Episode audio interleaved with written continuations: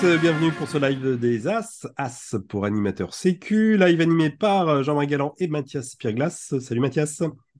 Salut Jean-Marc. Euh, bah, bienvenue si vous nous suivez sur YouTube, en replay ou euh, en direct, c'est comme vous voulez. Si vous êtes avec nous dans la réunion en Zoom, vous êtes à AS. Vous pouvez poser vos questions par écrit via le chat. Vous pouvez aussi dans les commentaires YouTube en poser. On les fera remonter pendant le, pendant le live. On est ensemble pendant une heure. On change pas grand-chose euh, à nos rubriques, l'actu des AS, l'actu de la Sécu, le chiffre du mois, etc., etc. Et puis surtout, 40 minutes euh, d'interview. On va parler ce soir, euh, comment dire ça, d'une vieille copine qui nous accompagne dans notre pratique, je pense, à toutes et à tous. On va parler de la peur. avec deux invités qu'on vous présentera dans quelques minutes. Mais avant ça, Mathias, on démarre avec l'actu du réseau des animateurs Sécu. Où en est le réseau? Eh bien, le réseau continue à croître euh, lentement mais sûrement. 219 animateurs sécurité euh, à la date d'aujourd'hui. C'est trop bien que le réseau progresse. Et puis, euh, on imagine que la sensibilisation du public, des pratiquants, doit progresser aussi avec cette progression du réseau. C'est donc une bonne dynamique que j'espère va se poursuivre. On l'espère tous. Tu nous rappelles comment on devient AS eh bien, pour être AS, c'est très simple.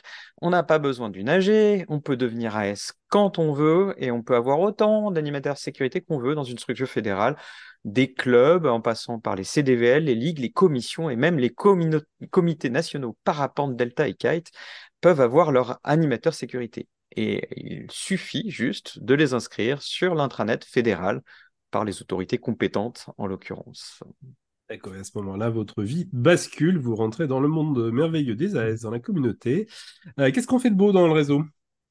Euh, Eh bien, euh, on prépare le congrès FFVL qui aura lieu le week-end prochain. Alors, congrès FFVL, ça réunit à la fois le RASAS, donc le rassemblement des animateurs sécurité, mais aussi le RASMO, le rassemblement des moniteurs de vol et euh, donc, il y aura euh, pour le RASAS des ateliers, des partages de pratiques, des discussions, des retours d'expérience, tout ça pour mettre euh, le collectif au centre de notre expérience et de notre gestion de la des, des, risques dans le vol libre. Voilà.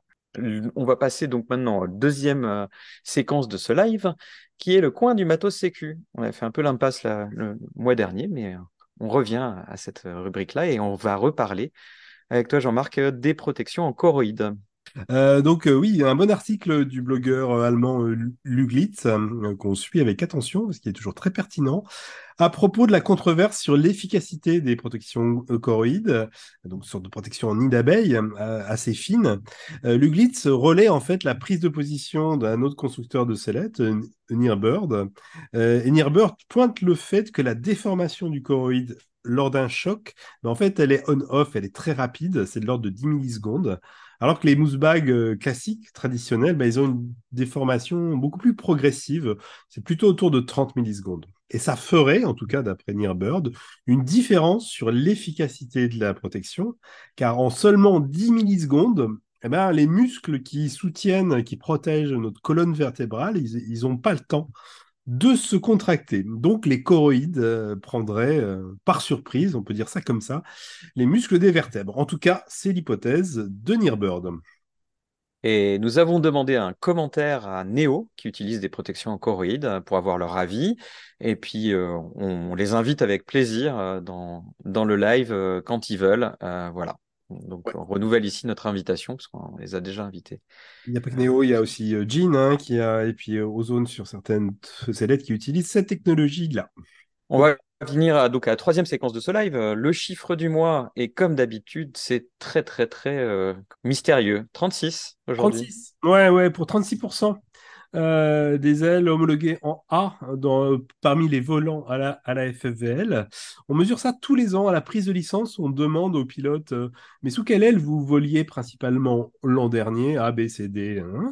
Et donc, depuis qu'on mesure ça, depuis 4 ans, le, pourcentage de chiffre en A augmente graduellement de 2-3% euh, par an. Et si on rajoute les ailes en B, c'est 43% le chiffre, ben on arrive à quasiment 80% du parc en tout cas des volants FFVL, qui volent sous soit des A, soit des B. Mathias, on en vient à ta revue du web. Qu'est-ce que tu as trouvé? Et oui, ça fait. Faisait longtemps qu'on n'avait pas cité une ressource en provenance de AeroVFR, un excellent site, euh, blog euh, euh, dont on a parlé souvent ici. Dans cet article, on parle de courbe d'expérience, de vallée de l'humilité et de plateau de consolidation. C'est une courbe en fait pour décrire la progression en vol libre ou dans d'autres activités aériennes. chaque phase est caractérisée par un état d'esprit particulier et est associée à des risques spécifiques qu'il faut prendre en compte. Ok, c'est bien noté. Deuxième ressource, il est question de tyrolienne et d'ouverture de secours. Et oui, c'est la vidéo, euh, c'est une vidéo en mode retour d'expérience de lancer de secours sur tyrolienne au lac aux branches. Vous notez le, jeu de mots à La Roque en Gironde. Euh, il s'agit de s'interroger sur la préparation et la prise de décision euh, de l'envoi du secours pour voir s'il y a une relation avec la rapidité d'ouverture du secours qui apparemment, en tout cas les, auteurs de la vidéo posent cette hypothèse que la rapidité d'ouverture tient largement à ces deux paramètres, préparation et prise de décision. c'est des séquences vidéo illustratives de l'efficacité de l'ouverture du secours en termes de rapidité d'ouverture avec des commentaires à lire. C'est très intéressant pour se rendre compte un peu des enjeux de bien tirer le secours. Ouais, et puis c'est des habitués, hein, la tyrolienne de, du lac aux branches. Je viens de comprendre qu'il y avait un jeu de mots. Merci Mathias. euh, la troisième ressource, euh, il est question de voler dans les Alpes et on la doit à Fly with Greg. Eh oui, euh, Greg Hammerton, euh, inénarrable Greg Hammerton, il donne ici des tips ou des trucs pour voler sereinement dans les Alpes, puisque Greg Hammerton est anglais ou en tout cas en provenance du Royaume-Uni, et donc il vole plutôt, et ses stagiaires volent plutôt dans des, dans des, des endroits où c'est plutôt de la plaine. Donc, qu'est-ce qu'il faut pour voler en montagne? Et donc, il fait un petit tuto pour faire un, triangle effailli de 67 km en partant du Grand Bornand, en mode question-réponse. Euh, est-ce que euh, je prendrais plutôt à gauche? Est-ce que je prendrais plutôt à droite? Euh, Quelle décision je vais prendre? Etc. Et cette vidéo est magnifique, comme le dit Greg lui-même à la fin de cette vidéo. je vous invite à vraiment aller la regarder. Elle est vraiment sympa et, intéressante, et puis esthétique. Voilà. Ouais, la regarder et la liker. Pouce bleu pour Greg. dernière ressource, bah, il est question de du TASA. Le TASA, on, l'a, on en a déjà parlé lors d'un live. Il s'agit d'un drone qui fait quoi? Et oui, euh, c'est un drone. Euh, plus précisément, c'est, le, TASA est l'acronyme pour euh, tracteur aérien semi-automatique, qui a été conçu par Patrick et François Arnoux et qu'on avait reçu dans le live numéro 13, si jamais vous voulez retrouver dans la liste YouTube. et ils ont publié une vidéo pour montrer que le TASA était maintenant pleinement fonctionnel. Et cette vidéo en fait donc la démonstration. Il y a plusieurs configurations de traction qui sont testées, fortes ou faibles, avec du vent, sans vent, et c'est une alternative au treuil qui fait rêver au moins autant que les images de la fin de la vidéo avec un magnifique coucher de soleil.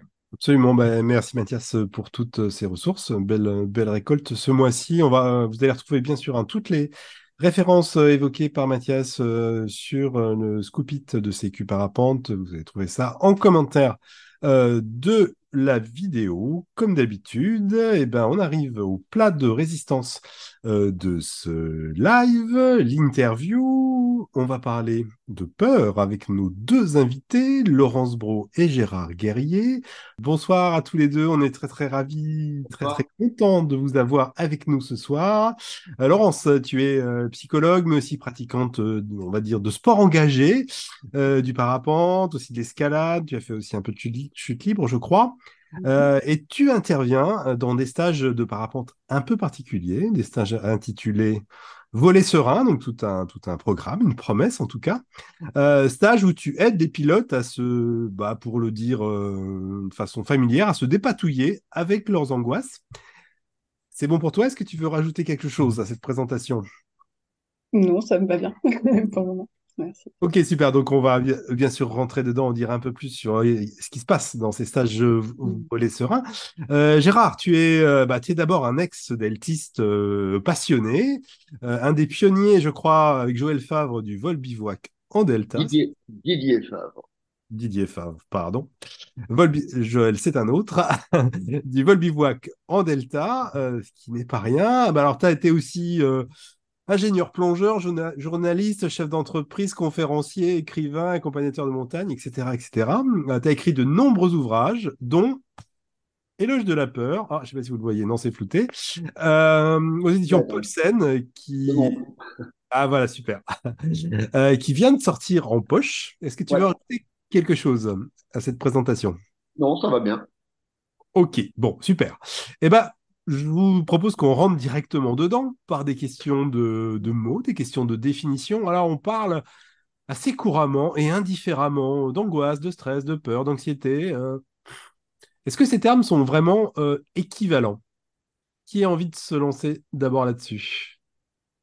Laurence, tu attaques ou... Euh, je veux bien attaquer. Laurence. Euh, alors non, ils sont pas équivalents parce que euh, la peur, le stress, ça peut recouvrir vraiment des domaines assez différents. Euh, je dirais le stress déjà, on va plutôt parler de, la réaction à, un stimulus en fait. hein. C'est une, réaction physiologique avant tout, Euh, et donc du coup qui peut être un stimulus bien différent selon les situations.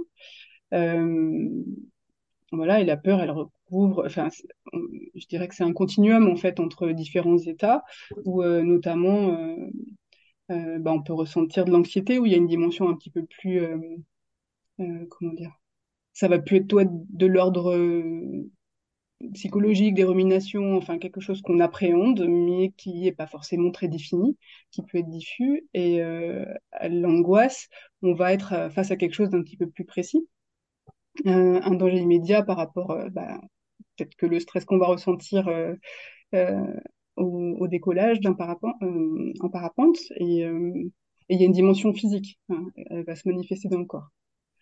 Et au niveau de la peur, euh, et du coup, en termes de degré, on peut aussi aller sur bah, des états de panique aussi, de sidération ou, ou autre. On va, on va, en parler, bien sûr, hein, de ces. Différents dérivés euh, d'état de peur. Gérard, là-dessus, sur, sur les mots, les définitions, tu veux rajouter quelque Ouais, chose? bah, en fait, les, les mots sont importants et le problème, si tu veux, c'est que tu as le champ de la peur et, et le champ de la peur, il est très vaste. Euh, dans la langue française, hein, euh, je parle pas en psychologie, euh, ça va de la, de la simple appréhension jusqu'à la terreur. Euh, donc, si tu veux, tu as effectivement un continuum entre toutes ces formes de peur et là, le paramètre principal, c'est l'intensité. Euh, mais tu as un autre paramètre qui est important quand tu considères la peur, c'est la proximité ou la réalité du danger. Euh, parce que, on, le verra, je pense qu'on en parlera ensemble, il n'y a pas une corrélation euh, totalement linéaire entre la peur et le danger. Hélas, d'ailleurs, on peut, le regretter, mais c'est comme ça. Et donc, par exemple, les phobies, tu peux avoir des phobies carrément au niveau terreur, alors que le danger est inexistant. Donc, il faut vraiment considérer ces deux paramètres. Et puis après, dans ce champ de la peur, tu as effectivement ce que j'appelle les peurs physiologiques, où euh, il y a une manifestation physiologique de la peur. Et puis, euh, c'est hum, c'est ton corps qui parle. De toute façon, c'est c'est ton corps qui parle. Et puis, tu as le, le, le champ des, des peurs un peu plus discrètes qui sont limitées à la psychologie, où il n'y a pas nécessairement une, une, une expression physiologique. Euh, mais là encore, il y a un continuum, si tu veux. Il n'y a pas de, il a pas de frontière très nette entre tout ça. Montre tout ça. Ok, super. Donc l'appréhension, par exemple, elle peut être purement psychologique. Elle n'est pas nécessairement physiologique. T'as t'as pas nécessairement les, les intestins tordus. hein. Donc, sans que ça se traduise par un symptôme phy- physique. Alors, si on en vient maintenant à, à l'application à, à- à nos pratiques au vol libre, euh, est-ce que c'est une bonne idée euh, de chercher à totalement éradiquer sa peur euh, quand on pratique le vol libre? Bah, surtout pas. Surtout pas. D'abord, éradiquer sa peur, c'est stupide, si tu veux. Excuse-moi, mais euh, c'est une émotion primaire. Euh, quand tu es joyeux, on te demande pas d'éradiquer ta joie ou d'éradiquer ta tristesse quand tu es triste. Euh, pourquoi éradiquer sa peur? Non, il faut la prendre en compte, c'est tout, la comprendre et la ramener à sa réalité. On en reparlera un peu plus en détail. Oui, je, je rejoins Gérard, on ne cherche pas à éliminer la peur, c'est vraiment euh, euh, c'est un, réflexe de survie en fait qu'on a tous au départ. Après, la question, ça va être, ce qu'on verra, on va développer plus tard, mais ça va être une question de degré. Mais au départ, la peur, elle a vraiment un rôle à jouer, elle a un message à nous délivrer. Le but, c'est de nous protéger, de protéger du danger. Donc, du coup, quand elle est là, quand elle, quand elle apparaît, la première chose, si je vous entends bien, c'est de la, c'est de l'accueillir, c'est de la considérer, c'est de la conscientiser, c'est ça? Oui, tout à fait. Si tu veux, la peur, c'est, comme dit Laurent, c'est un système de survie. En fait, c'est comme, c'est comme si tu avais une maison avec des alarmes dans presque toutes les pièces. Et puis, ben, dans ces pièces, il y a des alarmes qui fonctionnent plus ou moins bien. Il y en a qui sont ultra sensibles, d'autres beaucoup moins sensibles. Et il se trouve même qu'il y a certaines pièces où tu n'as pas du tout d'alarme. Ben, dans tous les cas, ça serait complètement idiot de switcher ton système d'alarme parce qu'il dysfonctionne un peu. quoi. C'est quand même un système d'alarme, donc c'est utile. Ben, il faut essayer d'apprendre à mapper, à cartographier ton système d'alarme. Ok, c'est une jolie métaphore. Euh, donc, elle est là, on l'accueille, on essaye de la comprendre. Euh, par contre, euh, peut-être on essaye de la, de la maîtriser aussi euh, euh, pour qu'elle n'atteigne pas des, des, des, états qui seraient contre-productifs. Euh, je sais pas, par exemple de, de sidération, d'effet tunnel. On a tous en tête ce genre de, de, ce genre de situation. quels sont les outils pour ça, pour éviter que ça monte trop, trop haut, trop fort? Alors, je dirais qu'il y a plusieurs étapes. Déjà, il y a, il identifier les moments de peur, de voir comment ça se manifeste dans le corps, euh, et puis aussi de voir à, quoi elle correspond. Euh, il faut comprendre aussi euh, quel est le message en fait. Est-ce que c'est, est-ce qu'on est face à un danger réel? Est-ce que c'est plutôt de l'appréhension, quelque chose qu'on va projeter, mais on n'est pas en danger à ce moment-là? Il y a vraiment besoin de bah, d'objectiver la peur en fait, d'essayer de, faire le tri au maximum, de voir déjà est-ce qu'on a raison d'avoir peur à ce moment-là ou pas? Ça, c'est une première étape. Oui, c'est ce que tu évoquais, Gérard, quand tu, avec l'image, avec la métaphore de la maison, avec les alarmes qui dysfonctionnent, qui sont trop sensibles dans certaines pièces. Comment on peut, comment on peut aider les pilotes à justement euh, faire, euh, faire le tri entre, le, entre les risques réels, où c'est une bonne idée de les percevoir, et puis, et puis, et puis les risques, des risques perçus qui peuvent être euh, totalement, totalement irrationnels. Comment on aide les pilotes là-dessus? Nous, Laurence, Gérard, vas-y il y a quand même deux situations qui sont bien différentes. Hein. Il y a la peur, euh, la peur brute, la peur animale, et ça, honnêtement, tu, sur le moment, tu peux pas grand-chose. Voilà, c'est comme ça. Euh, tu es, euh, je sais pas, imagine, tu, tu es dans 10 mètres secondes près du relief et puis tu fais une fermeture.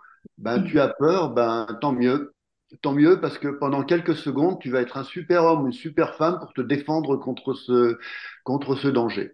Donc là, euh, il n'y a rien à faire. Et puis, il y a la peur avant ou la peur après. Alors là, par contre, tu peux travailler dessus. Euh, Alors, avec quels outils? Bah, Encore une fois, c'est déjà comprendre qu'on a peur. Donc, c'est pas si évident que ça, hein, euh, parce que surtout chez les garçons, on a appris, la plupart ont appris depuis petit que la peur, c'est pas bien c'est honteux. Donc, euh, le premier réflexe en général, c'est de cacher sa peur. Bah, faut pas la cacher, faut la reconnaître, faut la comprendre et la ramener à sa réalité. Et ça, il y a des outils, euh, bah, c'est éventuellement en échangeant avec d'autres, euh, en prenant de la distance par rapport au problème, etc., etc. Si tu veux, il y a, il y a plusieurs clés qui te permettent de mm. ramener la peur à sa réalité. Alors, si, si, si, tu reprends ta mise en situation effrayante. Euh, on est à 10 mètres secondes près du relief, paf, fermeture. Ouais. Laurence, qu'est-ce que tu conseilles à tes stagiaires dans ce type de situation? Dans, Au moment de, de la fermeture Ouais, ou juste après euh, qu'est-ce que... Juste après. ça va être plutôt de. Bah, une fois que la situation dangereuse est écartée, ça va être de se reconcentrer pour euh, être disponible pour la suite du vol. Et du coup, ça passe par euh, euh, bah déjà se dire que l'action est terminée, c'est une forme de, de verbalisation des, des, différentes étapes en disant ok, il s'est passé quelque chose qui m'a fait peur, mais là ça va, je suis en sécurité. Faire un peu l'état des lieux de où j'en suis, d'observer aussi comment ça se manifeste dans le corps. Est-ce que je suis complètement tendue? Est-ce que je suis recroquevillée dans ma dans ma sellette? Euh, Déjà de ramener euh, de la détente au niveau du corps. Et puis un outil qui marche euh, très bien, c'est la respiration. J'aime bien dire que c'est la, c'est un peu la pédale de frein qui permet de calmer un petit peu le système qui s'est emballé. Là, on a le cœur qui s'est qui s'est mis à battre à tout rompre. On a la respiration qui est intense, voire un petit peu bloquée.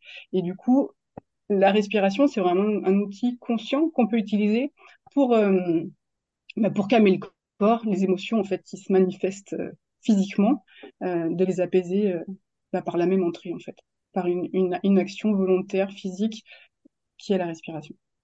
D'accord. Il y a différents donc tout ça, tous ces outils-là, ça passe par le corps, hein, si j'entends bien.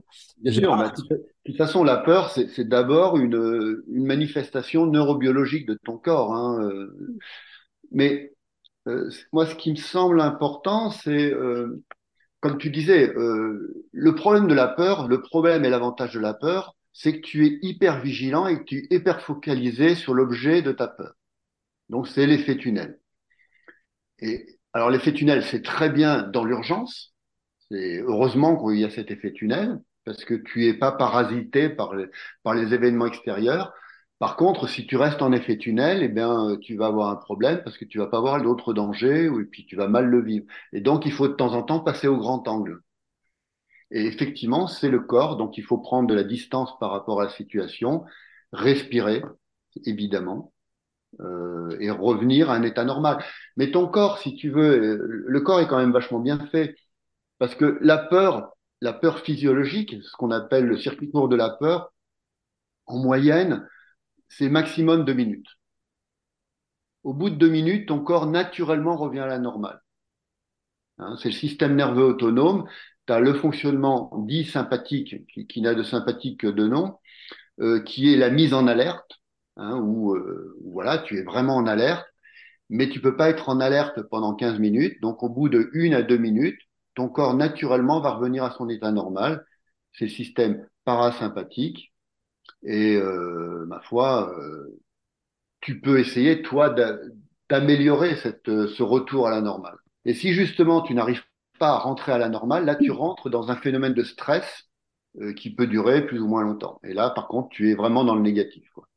Oui, d'accord, parce que une ou deux minutes, ça peut être beaucoup, ça peut être trop long dans une situation de vol, d'où l'intérêt de, de, maîtriser ces outils que tu évoquais, euh, Laurence, respiration, verbalisation, euh, boire, euh, la gorgée d'eau qui descend, euh, etc. Donc ça, ça fait vraiment partie des choses, euh, Laurence, que tu, que tu, que tu travailles avec, euh, avec les élèves dans, dans ce type de stage? Dans le cadre des stages, oui. Et c'est vraiment de porter son attention et d'essayer de repérer aussi en amont euh, les moments où en fait où le, le stress, euh, cette peur, elle va s'installer dans le corps. Euh, elle vient nous activer pour nous mettre en alerte, mais ce qu'on veut, c'est le limiter aussi parce que si on est trop dans le rouge, en fait, à un moment donné, ce stress, il va être contre-productif. Et, et donc voilà, c'est vraiment de repérer en amont euh, ces, ces, manifestations pour pouvoir les apaiser et, et, du coup rester disponible et attentif euh, pour son vol. D'accord, donc si, si j'ai bien compris, il faut, il faut être capable de maintenir un niveau de stress, disons, disons-le comme ça, optimal, pas trop bas non plus, parce que sinon, sinon on n'est pas très bon non plus. Hein, mm -hmm. L'extrême inverse, c'est on s'endort, hein, euh, euh, et pas trop fort non plus, parce que sinon on se retrouve dans des états contre-productifs que vous décrivez, de sidération, de, euh, d'anxiété euh, extrême. Ok, bon, donc c'est pas facile tout ça, ça, ça s'apprend. Est-ce que tous ces outils que vous avez évoqués, vous en avez évoqué quelques-uns, vol à voler, est-ce qu'ils marchent pareil pour tout le monde ou est-ce que il faut que chacun euh, se les teste, se les apprivoise pour voir ce qui marche pour lui? Alors, si tu veux, tout d'abord, je reviens sur la sidération. Euh, moi, je pense qu'en situation, en, pour l'avoir vécu, hélas, plusieurs fois, en, en, situation extrême, en gros, tu te vois mort, euh, je pense qu'il n'y a pas grand-chose à faire. Sinon, de, bah, de prier, si tu, si tu peux le faire. C'est trop tard pour respirer, pour verbaliser, pour boire. Ouais, c'est mort, c'est mort. Euh, si tu veux, ton cerveau, euh, ton cerveau n'est pas capable d'appréhender de telles situations. Et en, en gros, euh, et ce qu'il y a de remarquable, et moi, ça a été un de, un de mes sujets de recherche, le, le, cerveau donc déconnecte, donc il refuse la réalité. Il y a une partie de ton cerveau qui refuse la réalité. En gros, tu te vois comme dans un film où tu te dis je vais me réveiller, etc. Et puis tu as une autre partie du cerveau, probablement le, le, lobe préfrontal, qui te dit mais non, mais non, tout ceci est bien vrai. Et là, c'est des périodes de crise, de, terreur totale. Et là, honnêtement, il n'y a pas grand-chose à faire. Mais bon, heureusement, ce n'est pas tous les jours et ce n'est pas pour tout le monde. Maintenant, pour répondre à ta question, non, on n'est pas tous égaux par rapport à la, à la peur. Je, je vais peut-être être un peu caricatural, euh, soit par, euh, par euh, caractère inné, soit par acquis, on a des niveaux d'alerte qui sont différents et en plus dans différentes situations. Donc, tu as des gens qui sont assez sensibles et il y a des gens qui sont pas du tout sensibles jusqu'à avoir des traits psychopathiques. On, on, connaît tous le cas, alors je parlerai pas de parapentisme, mais je parlerai de Alex Honnold, le grimpeur californien, qui a une amygdale qui dysfonctionne et qui est, euh, alors je vais pas dire que c'est un psychopathe parce que c'est un gars qui est remarquablement intelligent, donc il est capable de reconstituer euh, par la raison des tas de choses, mais il a manifestement un seuil de la peur qui n'est pas celui de tout le monde. Laurence là-dessus, sur les, différences interpersonnelles vis-à-vis -vis de la peur et des outils euh, pour la maîtriser? Oui, euh, effectivement, on n'est vraiment pas égaux par rapport à la peur et on n'est pas aussi... Euh, euh, comment dire, ça fluctue aussi pour un individu au, moment de sa, au fur et à mesure de sa vie. En fait, il y a des moments où on va être plus ou moins sensible en fonction de ce qu'on vit bah, dans sa vie personnelle ou autre, en fonction de son état physique aussi, mental. Il y a des fluctuations entre les personnes, mais aussi mm, pour une personne au cours de sa vie. Je voulais juste avant rebondir du coup à ce que disait Gérard par rapport à, la sidération et euh, c'est un, moment où, en fait où on ne peut plus réagir. De toute façon, on est euh, voilà, on est complètement sidéré et euh, quand on se voit mourir effectivement, là ça, devient compliqué. Mais par contre, ce qu'on peut mettre en place comme outil, c'est de préparer bah, pour éviter de se retrouver dans cette situation-là. Pardon. Et il y a tous les outils de la préparation mentale, notamment tout ce qui est la visualisation, euh, qui va permettre de bah, d'anticiper ces, ces situations-là. Et, euh, et, ce qui est bien avec le cerveau, c'est qu'en fait, euh, le fait de visualiser et de se mettre en situation, on crée une expérience sans se mettre réellement en danger. Et, euh, et c'est une forme d'apprentissage. Euh, donc ça, c'est un outil qu'on peut utiliser euh, pour gérer la peur. C'est qu'en fait, c'est de l'anticiper, c'est vraiment de se mettre en situation en convoquant tous ses sens. Euh, voilà, on va vraiment imaginer les tous les détails, les images, éventuellement le son, les odeurs. et puis, on va imaginer en fait les différentes étapes qui nous attendent. On va vraiment les visualiser et ça va vraiment créer une expérience pour le cerveau. Donc c'est ça, c'est un outil qui est vraiment intéressant. Et donc, c'est tous les, tout, finalement, la grande famille des dispositifs de simulation. Donc là, c'est une façon de simuler la scène dans sa tête, mais il y a aussi plein d'autres dispositifs de simulation pour, pour être sûr d'avoir les bons gestes dans ces moments extrêmes de sidération. Par exemple, mm. la poignée, ouais. de, poignée de contact pour, pour attraper le secours. Gérard mm. Ce qui est intéressant, euh, Jean-Marc, dans, dans, la, dans la visualisation ou la préparation à un, à un acte dangereux, c'est de justement de laisser monter ses émotions. Quand tu fais cette simulation, il faut surtout pas la faire. Alors si tu peux la faire une fois comme un ingénieur ou comme un technicien, en voilà phase 1, phase 2, phase 3, etc. Mais ce qui est le plus important, je trouve, c'est de laisser monter les émotions carrément, tu vois, de vivre la chose avant. Mm. Parce qu'une fois que tu l'auras vécu, stimulé, ça sera beaucoup plus facile quand tu seras sur le terrain. Ok. Et ça, Alors, ça marche pour toutes les situations un peu extrêmes. On la coche, on la note celle-là. Euh, vous avez évoqué eux, tous les deux ce problème de la, de la, de la distorsion entre les risques réels et les risques perçus, des, des, euh, avec ton image, Gérard, des alarmes mal réglées, des alarmes trop sensibles. Je pense qu'on a tous en tête des choses en vol libre, euh, à commencer par, euh, par la peur quand on est haut, alors que rationnellement, on devrait plutôt avoir peur quand on est bas et près du relief. Comment on aide les pilotes avec ça pour qu'ils règlent mieux leurs euh, alarmes? Laurence, là-dessus, comment tu, comment tu les aides dans, un, dans, dans, dans tes stages? Mais Justement, on va, on va essayer d'identifier les moments où on ressent de la peur. En fait, on va les lister ensemble en disant, bah, il y a beaucoup de pilotes qui vont dire, oui, quand je suis haut, euh, vraiment, j'ai peur. Euh, on fait cette liste et du coup, la, euh, bah, c'est la gestion des risques et c'est toute l'accidentologie en fait qui euh, qui nous permet de aussi de mettre en, miroir en fait quels sont les moments où on a le plus peur et est-ce que ça correspond en termes de statistiques au moment où on se fait le plus mal finalement où il y a le plus d'accidents. Et euh, on voit que des fois il y a certains décalages. Donc là c'est vraiment une rationalisation.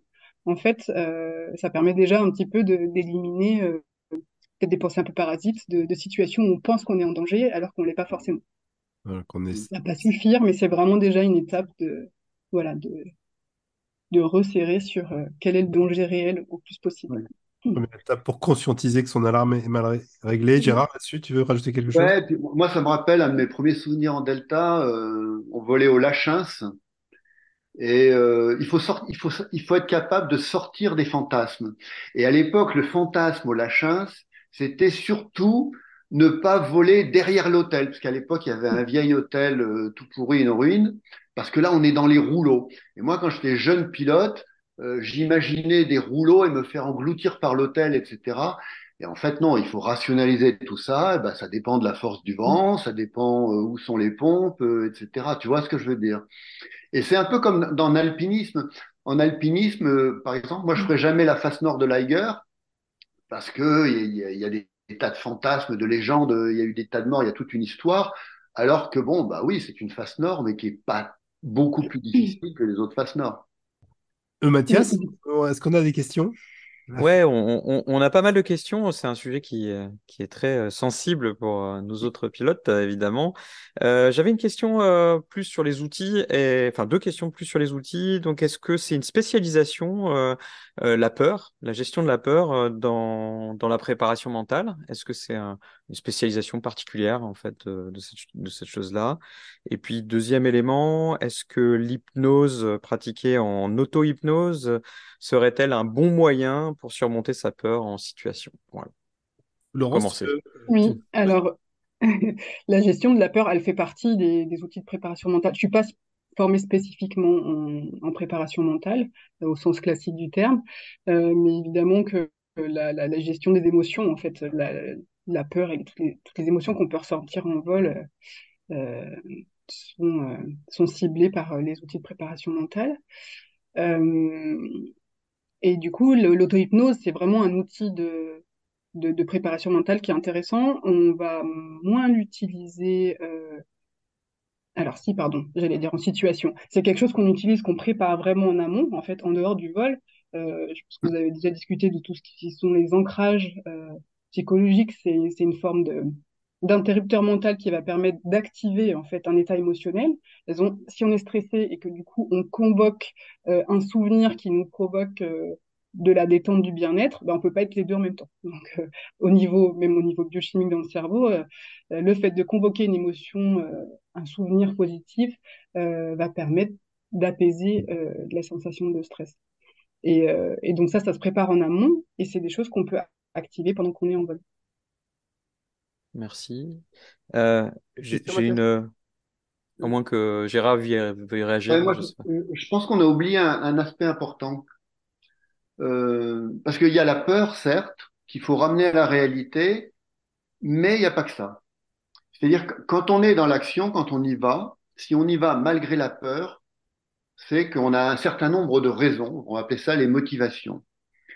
Et moi, je trouve ce qui est le plus dangereux euh, dans, ce, dans ce mécanisme, c'est pas tant la peur ou l'absence de peur, c'est en fait les motivations qui sont mal placées.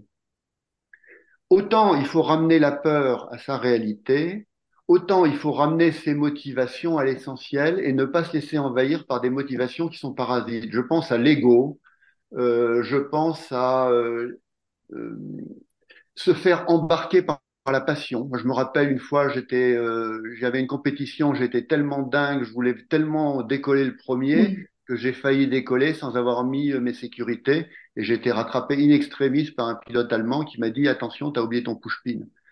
Et sinon, je ne serais plus là.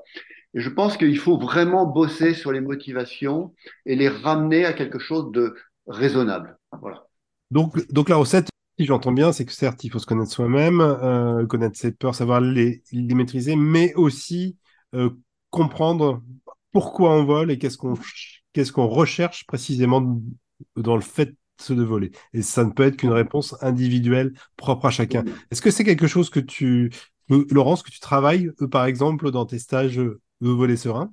Oui, oui, c'est quelque chose qui est très présent. On l'aborde à la fois en groupe et puis moi de manière un peu plus individuelle avec ma casquette de psychologue, du coup, on va essayer d'aller creuser vraiment sur les raisons plus, profondes, peut-être plus intimes, sur, euh, euh,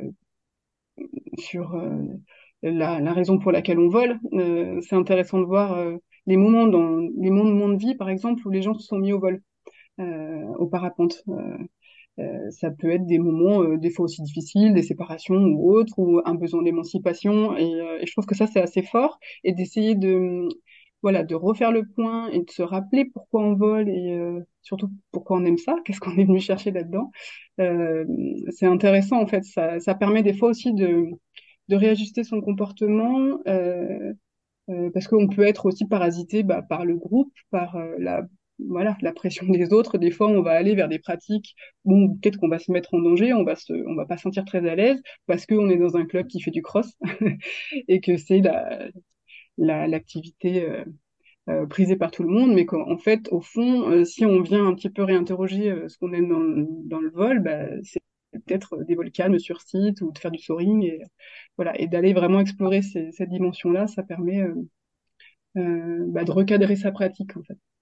Ok, de pourquoi on vole soi-même. Donc là, tu viens d'évoquer au passage euh, rapido un effet plutôt toxique du groupe. Euh, Gérard, dans ton livre, tu évoques aussi le, le, collectif autour de la peur, dans la gestion de la peur. Et il n'y a pas que des effets toxiques. Moi, je me souviens d'une très belle phrase que tu as, de, qui est dire en, gros... Euh, oui, voilà, il y a le groupe et l'équipe.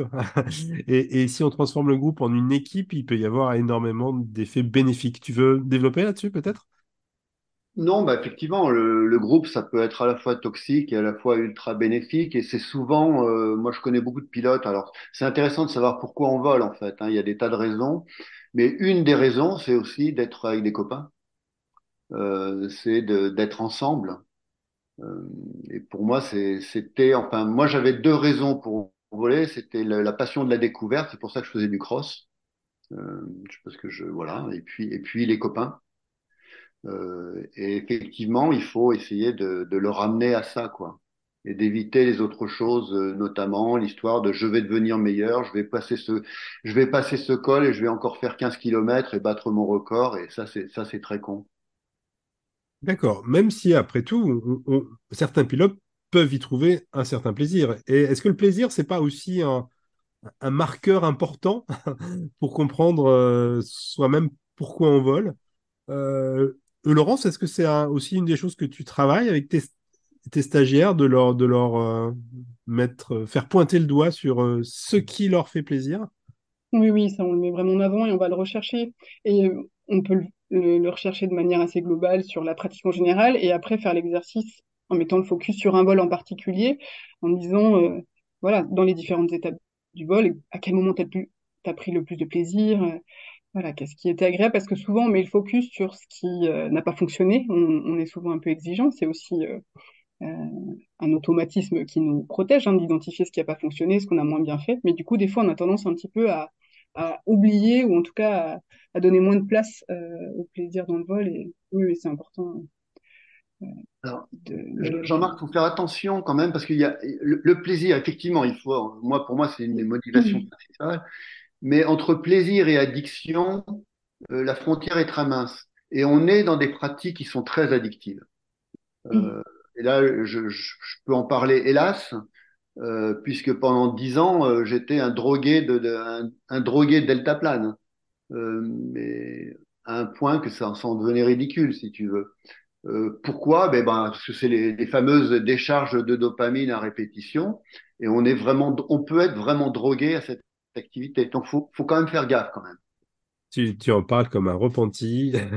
comme Ah oui, oui, moi, moi je, je, me rappelle, je peux te donner des tas d'exemples, mais euh, je me rappelle un crash dans le Luberon où je me suis fait un trauma crânien, une luxation. Et à peine sorti de l'hôpital, j'ai mis mon aile sur le toit et je suis allé voler. Euh, alors que j'étais pas encore bien bien rétabli, quoi. Alors, dans ton livre, il y a tout un passage sur cette, hypothèse euh, sur l'activité addictive, pardon, et euh, bah, est-ce qu'on est drogué? Euh, si, on, si on file la, la comparaison avec, avec, avec des, voilà, des vraies drogues, jusqu'à quand la comparaison tient? Et tu évoques notamment, je crois que c'est Justine Dupont, qui est une, qui est une je ne vais pas dire de bêtises, une surfeuse. de qui dit euh, quand les conditions sont bonnes, je ne peux pas rester assis sur une plage, il faut que j'y aille. Ça me fait mal au ventre, c'est plus fort que moi. Oui, bien sûr. bien sûr. Mais tu, vois, ce, qui est intéressant, c'est que cette addiction, alors il y a un grand débat euh, sur la peur. C'est bon, il y a un neuropsy euh, qui s'appelle euh, Niels Birnbaumer, qui est un, psychiatre américain, psychologue autrichien, pardon. Et sa théorie, c'est que la, une bonne moitié des sportifs extrêmes ont des traits psychopathiques. Euh, et pendant longtemps, pendant longtemps, j'ai nié cette réalité.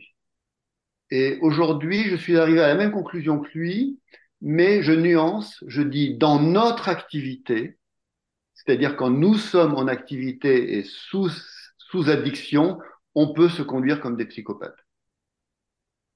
Alors, psychopathe, oui, peut-être il faut dire euh, ce que ce, qu'on entend par là. Et il y a notamment un, un, un, des axes de la psychopathie que tu développes dans le livre, c'est le, c'est le, c'est les proches du pilote. Ah oui, bien sûr. Bah, en fait, un des traits psychopathiques, on pourrait, on pourrait élaborer si tu veux, mais un des traits psycho, psychopathiques, c'est un déficit d'émotion, et notamment d'être aveugle par rapport aux émotions de son entourage. Euh, moi, j'ai un exemple que je raconte de temps en temps. Euh, Noël 86, tu vois, ça remonte quand même il y a quelques années. Il y a un mètre de neige à Saint-Hilaire-de-Touvet. Ça fait deux mois que j'ai pas volé et euh, je vais faire la trace dans la neige pour aller jusqu'au tremplin il y a un front froid qui arrive et je vais quasiment décoller euh, sous le cumulonimbus. Finalement, je replie mon aile, heureusement, et je me retourne et je vois que mon épouse est en larmes et ça fait une demi-heure qu'elle est en larmes et j'avais rien vu. Laurence, est-ce que tu veux euh, sur la sur euh, est-ce qu'on est psychopathe et, et, les, et, les, proches? Oui, en fait, c'est ce que disait Gérard, c'est que c'est la dimension des proches où on, on est tellement centré en fait sur euh, sa pratique et la recherche de, cette euh, dopamine qu'on trouve dans la pratique, où du coup on est dépourvu d'empathie. En fait, on n'est pas sensible à ce qui qu'on peut provoquer auprès de notre entourage. Et, du coup, j'avais envie de rebondir sur dans les stages qu'on propose où on met vraiment l'accent sur le plaisir, c'est qu'on a aussi un public où ils sont pas ils, sont pas dans cette dimension là euh, d'addiction en fait euh, à, cet état. C'est plutôt au contraire c'est que la balance en fait entre euh, le plaisir et puis la peur et c'est toute cette dimension désagréable elle penche du mauvais côté en fait. Et du coup les sensations désagréables sont tellement présentes que ça génère beaucoup de frustration voire un arrêt de la pratique et donc, euh, voilà, c'est pour ça qu'on vient chercher plutôt euh, où est le plaisir dans la pratique et essayer de le développer pour contrebalancer, en fait, euh, bah, toute cette sensation désagréable qui fait que peut-être que 9 fois sur 10, on va remballer au déco et on va pas aller voler. donc, déjà, on vole pas et en plus, on voilà, n'est pas forcément très content de soi après, donc on, on tombe dans une boucle un petit peu négative. D'accord, donc c'est vraiment ce qu'ils viennent de chercher dans le stage de rééquilibrer cette, euh, cette, mm. balance plaisir, euh, plaisir appréhension. Mathias, on a le temps hyper rapido pour peut-être une dernière question. Euh, Ouais, je vais en concentrer deux euh, sur le même sujet en fait un peu. Euh, est-ce que dans la préparation mentale, on arrive à rendre euh, sensible l'alarme hein, dont parlait Gérard tout à l'heure face à des situations dangereuses? Et à, contrario, est-ce que la simulation des incidents par exemple de vol ou la préparation mentale peut pas aussi amener à aller se plonger dans ces situations-là? Oui, un peu le ça va attirer quoi. Le fait de s'être préparé, ça va attirer la situation problématique. Euh, oui, c'est des choses qui peuvent arriver, notamment, enfin, j'ai beaucoup entendu parler des stages FIV, qui peuvent être euh, hyper intéressants pour certains et très traumatisants pour d'autres, parce que du coup, là, ça amène une prise de conscience et vraiment un ressenti direct bah, des risques et de tous les incidents qui peuvent arriver en vol. Euh, voilà, donc c'est un équilibre hein, toujours entre s'informer, connaître les risques en parapente et en même temps euh, ben voilà, c'est, en fait, on va décider aussi euh, dans quelle mesure on s'engage. On ne peut pas balayer complètement euh, le risque qui existe dans cette pratique. Ça, c'est, il y a un risque minimum à accepter. C'est quelque chose, Gérard, que tu évoques dans ton livre sur. évidemment, c'est bien d'anticiper les dangers, de, de, de, prévoir le pire avant l'action. Mais par contre, quand on est dans l'action, il faut être. bah, je vais te laisser le dire, tu le diras mieux que moi. Oui, non, mais évidemment, il y a une préparation euh, euh, à l'action, mais une fois, euh, une fois qu'on est dedans, on est dedans. c'est plus le moment de, de dire tiens, je, je, respire, je vais commencer à méditer, etc. Non, là, on est dans l'action, on y va, quoi. Hein. Euh, Alors, j'ai juste une petite nuance sur les outils de, respiration, parce qu'il y en a différents, et il y a la, la très connue cohérence cardiaque, et là, celle-ci, c'est plutôt une sorte d'entraînement qu'on va pratiquer trois fois par jour, cinq minutes, et qui va vraiment amener de la détente et du calme dans, dans le corps, entre autres, et, euh, et un rééquilibrage aussi euh, euh, voilà, de la, respiration, de, du rythme cardiaque. Mais en situation, pas quand on est vraiment dans le rouge et où il faut, là, il faut réagir, il n'y a rien d'autre à faire, mais quand on sent qu'on vraiment on se crise, on devient, et on sent qu'on est moins disponible pour bah, pour le pilotage, pour ce qu'on doit faire, pour anticiper son atterrissage ou autre. Il y a des respirations aussi qui sont assez courtes, ce qu'on appelle la respiration carrée, par exemple, qui vient du yoga, avec des, on appelle ça carré parce qu'on va inspirer, bloquer sa respiration sur le même temps, expirer, encore retenir sa respiration. Et ça, c'est une respiration très efficace tout de suite qui va vraiment permettre de nous calmer, de nous recentrer sur l'ici et maintenant. Euh, ça fait un peu comme une coupure en fait. Euh, on se focalise sur sa respiration et en plus comme on a des moments de rétention, voilà, ça demande vraiment d'être euh, actif à ça et on revient dans l'ici dans l'ici et maintenant, on, on sa, concentration. Je, parlais bien de la crise. Hein. Oui, oui. Mm. Mais l'idée, c'est voilà, c'est avant, du coup, quand on sent qu'on commence à se tendre, il y a aussi des choses à faire à, à ce moment-là. Bon, euh... bah, on est très très loin d'avoir épuisé le sujet. Je pense qu'on pourrait mmh. faire euh, trois lives dessus. Euh, mais, mais, mais, le temps file super vite en votre compagnie. Mmh. Peut-être avant de se séparer, Gérard, tu viens de publier un autre livre où il n'est pas mmh. question de peur, mais il est question de choses qui intéressent les libéristes. Raconte-nous. Bah, c'est, c'est mon dernier livre, ça s'appelle Rip Dicard. C'est un, ce qu'on appelle un beau livre avec plein, plein d'illustrations. Il y a deux ans de boulot. Et en gros, il est dédié à tous les pionniers du vol sans moteur.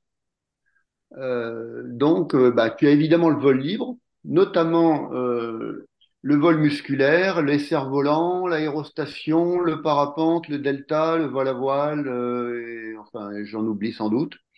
Et il y a 39 portraits de, gens qui sont absolument pas connus, euh, pour la plupart. Euh, et voilà. Donc il y a un gros gros chapitre sur le parapente, un gros gros chapitre sur le delta, et avec des histoires. Et donc c'est un livre très sympa que je vous recommande forcément. Eh ben, je vous le recommande aussi. Je ne l'ai pas lu, mais en revanche, je t'ai entendu à la Coupicard euh, en parler dans une conférence et avec une, un talent de conteur euh, qui se traduit aussi dans ta plume, hein, dans Éloge, Éloge de la peur, c'est la même chose. Donc, on l'a compris, c'est un très beau livre pour Noël. Euh, grand, grand merci à tous les deux. Est-ce que vous voulez euh, rajouter quelque chose avant que, avant qu'on se sépare? Moi, il y avait juste une chose que j'avais envie d'aborder, c'est un outil que, que j'utilise dans le cadre de, de ces stages que je trouve hyper intéressant, qui s'appelle l'EFT et euh, qui va permettre, c'est pour répondre aussi à la dernière question que pas, à laquelle j'avais pas répondu, euh, qui est une stimulation en fait euh, corporelle associée à des phrases qu'on va évoquer, donc c'est on appelle ça une technique psychocorporelle. Et là, on va pouvoir s'exposer à des situations stressantes, angoissantes, et en même temps, on a une stimulation corporelle qui va calmer euh, même euh, déprogrammer des réactions de stress euh, automatiques, voire de stress post-traumatique. Et ça, c'est vraiment un outil qui est assez puissant, qui est intéressant, qu'on peut utiliser seul ou accompagner pour des, pour des, voilà, pour des événements un peu plus importants. Et la dernière chose que je voulais dire aussi, c'est que faut pas hésiter, et il faut pas hésiter à se faire aider aussi quand on reçoit quand on ressent vraiment des difficultés à aller voler, que la peur elle est trop présente, euh, voilà, quand on est malade, qu'on se casse, euh, euh, je sais pas, euh, le poignet, on n'hésite pas à, à, aller voir le médecin, à faire de la rééducation avec le kiné. Et donc voilà, si on sent que c'est trop difficile, eh ben, pas hésiter à, à, se faire accompagner de différentes manières. La rééducation mentale, en l'occurrence.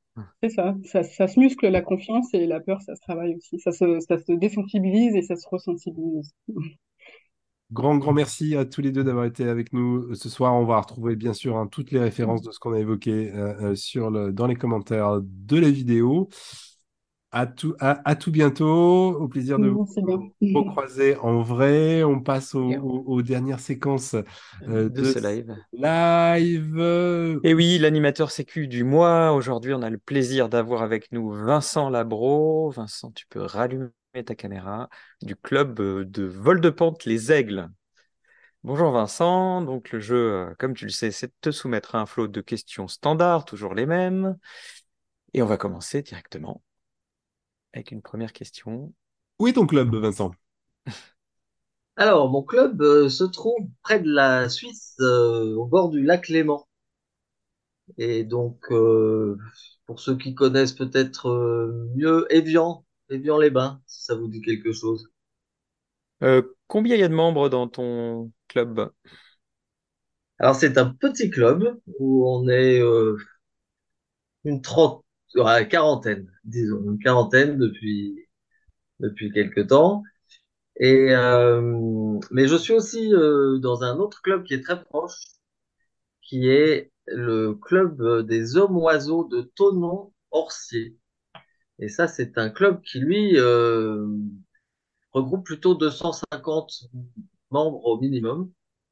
Donc, c'est un bien plus grand club. Mais je ne suis pas animateur sécurité dans ce, plus grand club parce que j'ai pas eu encore l'occasion de, de m'inscrire. Enfin, je me suis proposé, mais ça n'a pas suivi. Euh, ils n'ont pas tous. euh, enfin, le bureau n'a pas forcément euh, saisi l'intérêt de cette euh, de ce rôle et donc ça ne s'est pas fait. Mais j'espère que ça se fera euh, l'année prochaine. On- je leur proposerai à nouveau euh, à l'assemblée qui a lieu en décembre. Ok, eh ben on espère en tout cas. Euh, que pratiquent les membres de ton club? Quel type de pratique? Oh, alors, type de pratique, vol sur site, pas mal. Euh, rando-vol, pas mal aussi. C'est une région qui s'y prête bien. Euh, on a des belles, euh, des belles montagnes, un beau relief euh, et des belles randos à faire pour voler. Et donc, euh, voilà, c'est plus ça que du cross, parce que le départ en cross, c'est plus compliqué, plus exigeant. Et donc, voilà, c'est plutôt du vol sur site et du rando. Et toi, tu voles depuis quand? Avec quelle aile? Alors, moi, je vole depuis longtemps. Euh, je commence à être un peu âgé, un peu vieux. Donc, je vole depuis euh, une bonne trentaine d'années. Euh, j'ai même, au bout de dix ans de pratique loisirs perso, j'ai même décidé d'essayer d'être moniteur. Donc, j'ai passé le PE euh, il y a une vingtaine d'années maintenant. Et puis, je vole. Moi, j'ai plusieurs petites voiles, mais j'ai rien de d'exceptionnel. J'ai J'ai une petite LOL, euh, une vieille LOL nervure pour la montagne, donc je trouve plus récent. Et puis j'ai aussi une Lynx 2 depuis quelques temps, qui est sympa, de chez BGD. Mais voilà, j'ai pas de, euh, j'ai pas de préférence sur les voiles. Il y a beaucoup de marques qui font des belles machines, quoi, et qui, qui se valent euh, souvent. Un truc que tu adores en parapente? Alors, ce que j'adore, c'est le côté nature, le côté contemplatif, le côté euh, écoute, le côté euh, le, la rando-vol, j'aime beaucoup. Ouais, la rando-vol, c'est chouette. Un truc que tu détestes en parapente?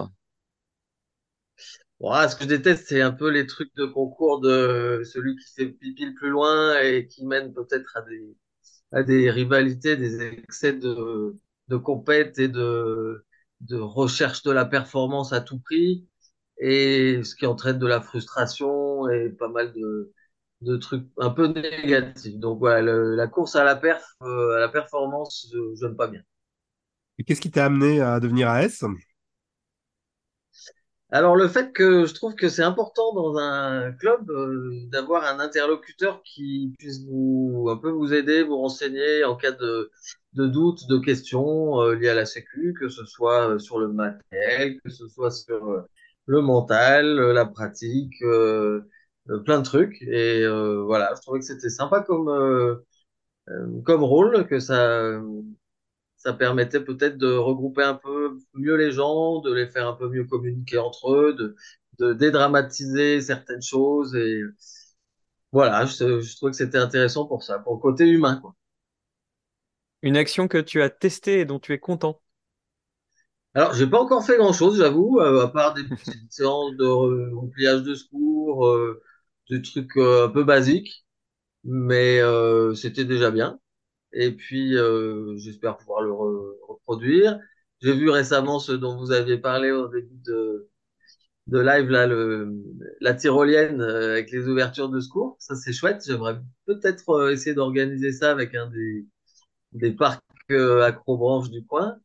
Et, euh, et, et puis des séances de débrief un peu de euh, sur ouais liées à, la peur, au mental, aux frayeurs que les gens se font, des, retours d'expérience sur les incidents, voire même les accidents. Je trouve qu'on est un peu limité euh, dans ce domaine souvent. Il y a une espèce de un peu d'omerta, de complexe, de, de, de, peur du jugement d'autrui, de l'échec lié à une situation comme ça d'accident. Et, euh, et parler de ses peurs, de ses problèmes, de tout ça, je trouve que c'est important et que c'est bien de le faire.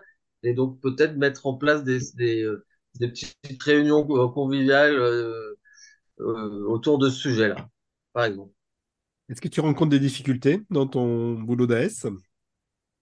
Non, je veux pas de difficultés particulières, hormis le fait que pour l'instant, le, le, grand club d'à côté, ils n'ont pas encore bien forcément saisi l'intérêt de d'en avoir un, mais je désespère pas. Mais autrement, non, j'ai pas de pas de difficultés.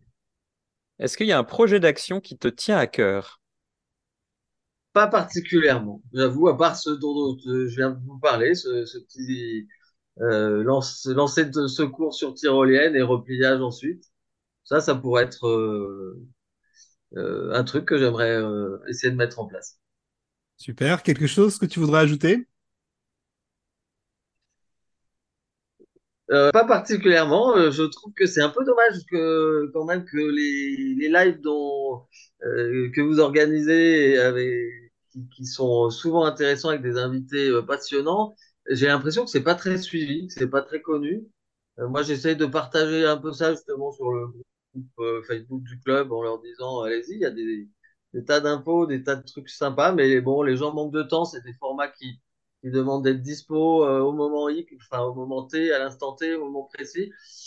Donc je comprends hein, que ça n'est pas forcément euh, un succès fou, mais euh, c'est dommage, ça mériterait d'être mis en avant et d'être un peu un peu plus suivi quoi. Ok, ben merci bah, beaucoup Vincent pour ta présence et, pour, et, et, pour ce, et, pour ce, point. Mais en tout cas, vous êtes, vous êtes les ambassadeurs. Merci ouais, ouais, merci ouais. pour l'invite. Et puis, euh... et puis on rappelle que, que, effectivement les lives des AS sont, sont, euh, sont, vous pouvez les réécouter en différé euh, ouais. ou les regarder en différé sur la chaîne YouTube ou sur euh, l'ensemble des chaînes de podcast, voilà, qui, audio qui existent. Juste en audio. Merci Vincent. Merci, merci beaucoup. Euh, dernière séquence de ce live, le Rex, euh, le retour d'expérience du mois. Euh, Aujourd'hui, Jean-Marc, euh, c'est un Rex un peu particulier dont tu veux nous faire part? Euh, oui, oui, oui. Bah, c'est un Rex très, très indirect. Hein, je dois avouer, il est issu d'une discussion de couloir ou plutôt de salon à la Coupicard. un pilote français, moniteur, qui me raconte qu'il a fait ce cours hmm, sans, sans souci. Euh, et que un de ses potes américains, à qui il racontait sa mésaventure, lui a dit Ah, bah, tu sais, euh, aux US, quand un pilote fait ce cours, eh ben, on lui fait une fête. On lui fait une fête euh, pour lui témoigner bah, qu'on est content qu'il soit là, content qu'il ait pris la bonne décision. Euh, bref, j'ai trouvé une belle façon hein, festive et collective euh, de valoriser le lancer de secours. Donc, je ne sais pas si ça, ça peut vous inspirer dans les clubs. Le prochain qui fait secours, vous lui faites la fête. Exactement. Oui, Jean-Marc, l'idée est toujours euh, réussir à faire collectif et à utiliser le collectif pour euh, rendre les pratiques plus sûres. Eh bien, c'est le mot de la fin. Le live est terminé pour aujourd'hui. On se retrouve en décembre avec une nouvelle thématique passionnante, j'imagine. Voilà. Euh, oui, je sais plus. Qu'est-ce qu'on a On n'a pas décidé encore, mais on n'a pas décidé, mais c'est en, cours. ça va être bien, c'est sûr. Euh, D'ici là, si vous avez des idées euh, de thèmes euh, ou d'invités, ou si vous voulez venir nous parler au Live des As, n'hésitez pas. Écrivez-nous, envoyez-nous un petit mail à live des As, tout attaché, at ffl.fr. Salut Mathias. Salut Jean-Marc.